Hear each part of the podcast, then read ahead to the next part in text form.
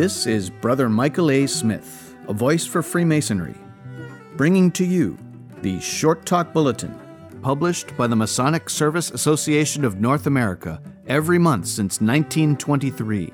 This, the Short Talk Bulletin podcast, is produced in cooperation with the MSA and is made possible with the generous support of a grant from the Grand Lodge AF&AM of Minnesota. Volume 59, Number 3, from March of 1981. Our Masonic Responsibilities. Written by Most Worshipful Brother H. Dwight McCallister, past Grand Master and Grand Secretary of the Grand Lodge of South Carolina. I have been speaking on this subject for over 40 years. Ever since I became a Mason, when I was given the opportunity to speak to Masons in lodges or Grand Lodges, I have tried to remind them of their duties and responsibilities and impress upon them the importance of living up to those duties and responsibilities which they have taken upon themselves voluntarily as Masons. Every man who comes into Masonry comes of his own free will and accord.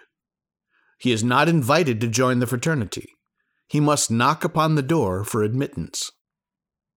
Our Masonic responsibilities can really be summed up in one word practice. We have the responsibility of living our Masonry before the world. Every Master Mason is charged with the practice of Masonic ideals and principles as taught in Masonry's degrees. Every Master Mason must realize the gravity of his responsibility as a Mason and practice in his everyday life the principles taught at the altar of our lodges. In Masonry, we say that it is unmasonic to solicit members, and it is if you are speaking or asking someone to join the fraternity. I submit, however, that we do solicit by the lives we live before the world. I submit also that to influence others to seek admission to our fraternity by the lives we live is a far better way to get new members than by simply asking men to join. I repeat, every Master Mason should realize and be conscious of his responsibility to live Masonry in his daily life. In short, we should practice what we preach. A minister's daughter said to her boyfriend, Dad's sermon tonight is on the text, Love one another. Wouldn't you like to go to church and hear him? Her boyfriend replied, I'd rather stay here at your house and practice what your father's preaching. One of the most tragic truths I know is that Masonry means so little to so many who call themselves Masons. Can you imagine the impact if suddenly every lodge member would become a Mason in deed as well as in word? If suddenly every lodge member would become what he professed to be? If suddenly every lodge member would do what he is obligated to do? If suddenly he should practice what he preaches? If suddenly he should measure up to his Masonic responsibilities? Let us look at a few of the specific areas of our responsibility as Masons. Responsibility to the Lodge. Every member has a duty and responsibility to the organization to which he belongs. So many receive the three degrees and then forget all about the lodge. They seem to feel that it's somebody else's responsibility to keep the lodge going. For a brother to forget the lodge that gave him his Masonic birth is like a son who would forget his mother that gave him physical birth. Suppose no one attended lodge meetings any more than you do, nor took any more of an active part than you do, nor showed any more interest than you do. What would have happened to your lodge? Would it still be in existence? I quote from the charge given to you in the first degree. Although your frequent appearance at our regular meetings is earnestly solicited, Yet it is not meant that Masonry should interfere with your necessary vocations, for these are on no account to be neglected. Some interpret this to mean that it's all right for anything and everything to interfere with their Masonry. Responsibility to our country. I quote from the charge given in the Entered Apprentice degree. In the state, you are to be a quiet and peaceful subject, true to your government, and just to your country. You are not to countenance disloyalty or rebellion, but patiently submit to legal authority and conform with cheerfulness to the government of the country in which you live. We can say with the psalmist, I have a goodly heritage. We enjoy the greatest freedom of any nation on the face of the earth, but I have a feeling we are fast losing it. Some deliberately, some by complacency, and some by simple default. We must wake up to the dangers that face our nation and do something about them. I subscribe to the words of Daniel Webster, who said, God grants liberty to those who love it and are always ready to defend it. We must let the world know that patriotism and love of freedom and individual liberty are not dead in this country. Those who lived before us were proud of their citizenship.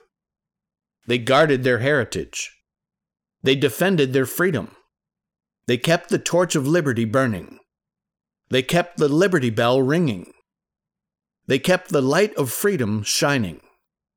We should be equally proud of our citizenship guard our heritage, and defend our freedom.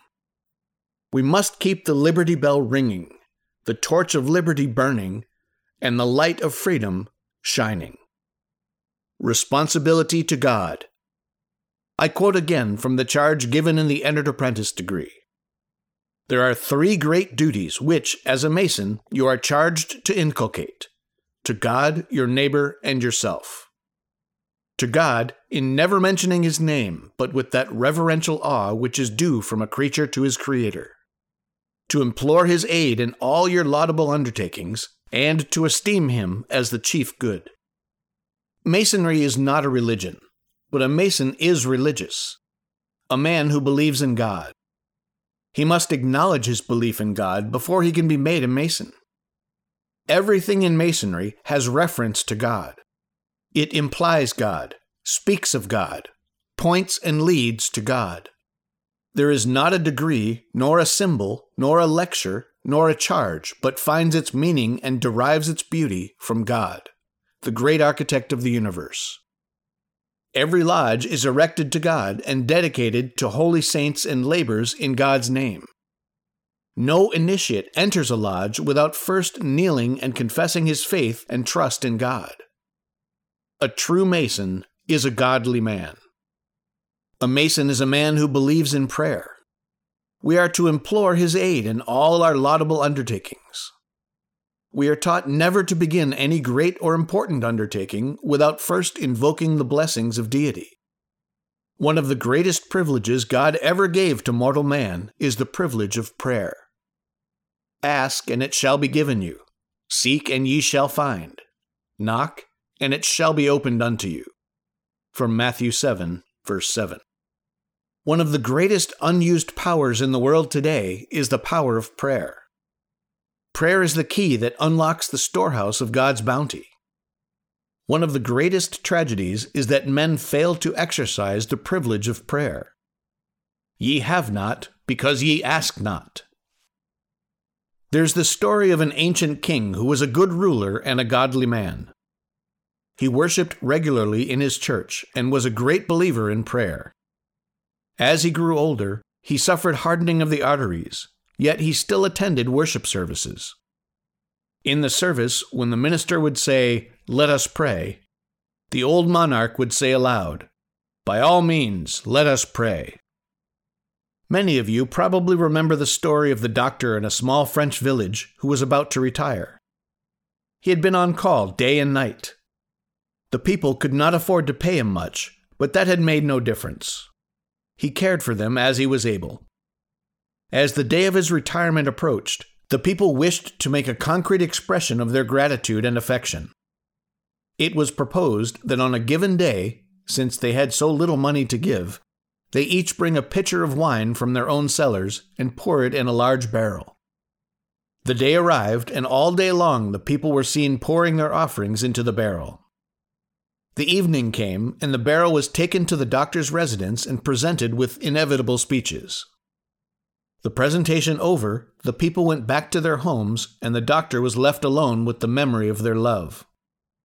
He went to the barrel and drew off a bit of wine, and went into the house and there sat comfortably by the fire to enjoy it. The first sip was a shock. It tasted like water. He sipped again. It was water. He went back to the barrel and drew off some more, thinking that there must have been some mistake. But no, the barrel was filled with water. He called the mayor, and the mayor called the assemblyman, and there were hurried consultations. The truth was revealed. Everyone in town had reasoned. My little pitcher of wine won't be missed. I have so little for myself. The others will take care of it. The little water I substituted will not be noticed. It is a tragic story. It may never have happened, but it's the kind of thing that can and does happen when people refuse to accept their responsibilities, and when they reason as the Frenchman did I have so little for myself, others will take care of it. This is the attitude of so many Masons concerning the lodge. Ofttimes it is the dedication and devotion of a few in a lodge of two or three hundred that keep the lodge alive and active. The following lines illustrate what I'm trying to say. I have no voice for singing. I cannot make a speech. I have no gift for music. I know I cannot teach. I'm no good at leading. I cannot organize. And anything I write would never win a prize. But at the roll call in the meetings, I always answer here. When others are performing, I lend a listening ear. After the program's over, I praise its every part. My words are not to flatter, I mean them from my heart. It seems my only talent is neither big nor rare, just to listen and encourage, and to fill a vacant chair. But all the gifted people could not so brightly shine, were it not for those who use a talent such as mine. An old timer whose income was from ferrying passengers across a river was asked, How many times a day do you cross the river? He replied, I go as often as I can.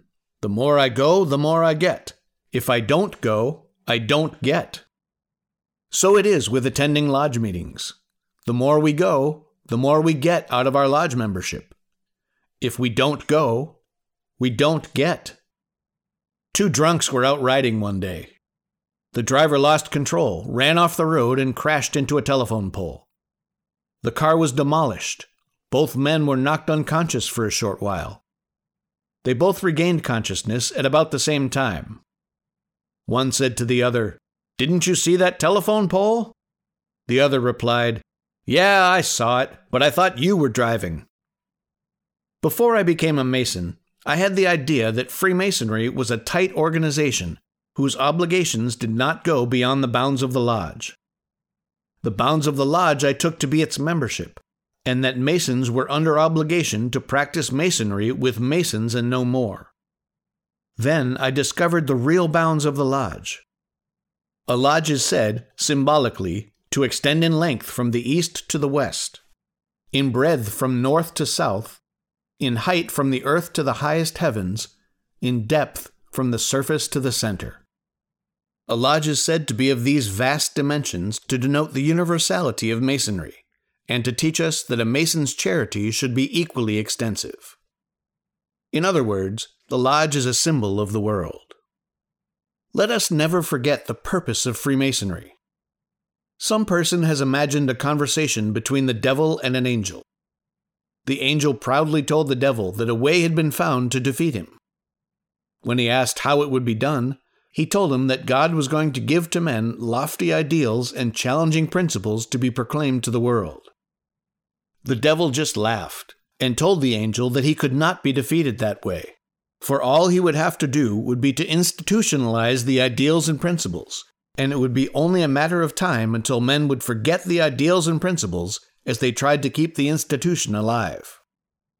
Someone explained it this way First, the idea creates the organization, and then the organization chokes the idea. It is important that we keep the organization of Masonry alive but we must not forget the ideas and ideals which gave it birth. Our responsibility goes beyond the lodge. A little girl was saying her prayers in a whisper. Her mother said, Speak louder, I can't hear you.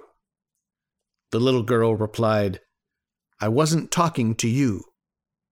A little boy getting ready for bed interrupted a family gathering in the living room to say, I'm going to say my prayers. Anybody want anything? Kathy, the daughter of Robert Young, was praying.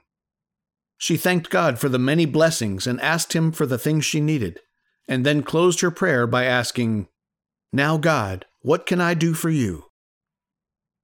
Responsibility to our fellow man.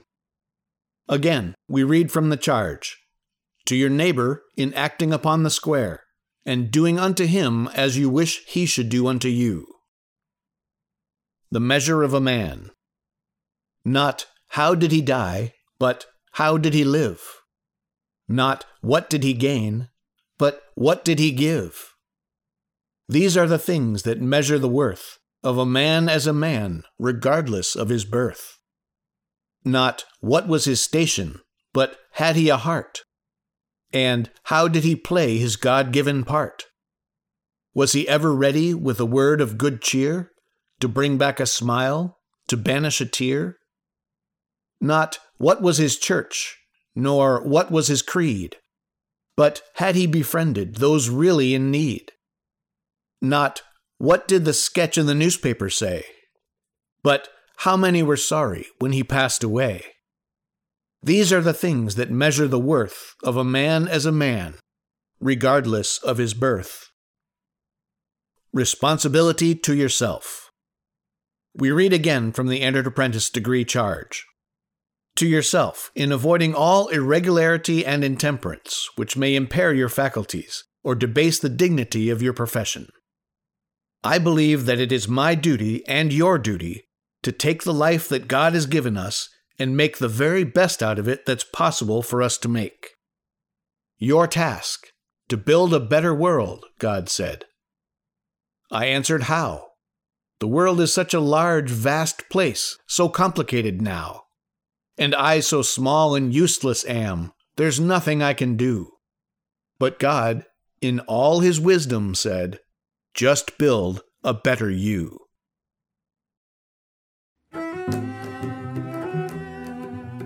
This is Brother Michael A. Smith, a voice for Freemasonry. And this has been the Short Talk Bulletin Podcast, produced in cooperation with the Masonic Service Association of North America for the purpose of providing a common stock of vetted Masonic information to all of the constituent lodges of all of the member jurisdictions, and is made possible through a generous grant from the Grand Lodge AF&AM of Minnesota, who have been engaging and inspiring good men who believe in a supreme being to live according to the Masonic tenets of brotherly love, relief, and truth since 1853.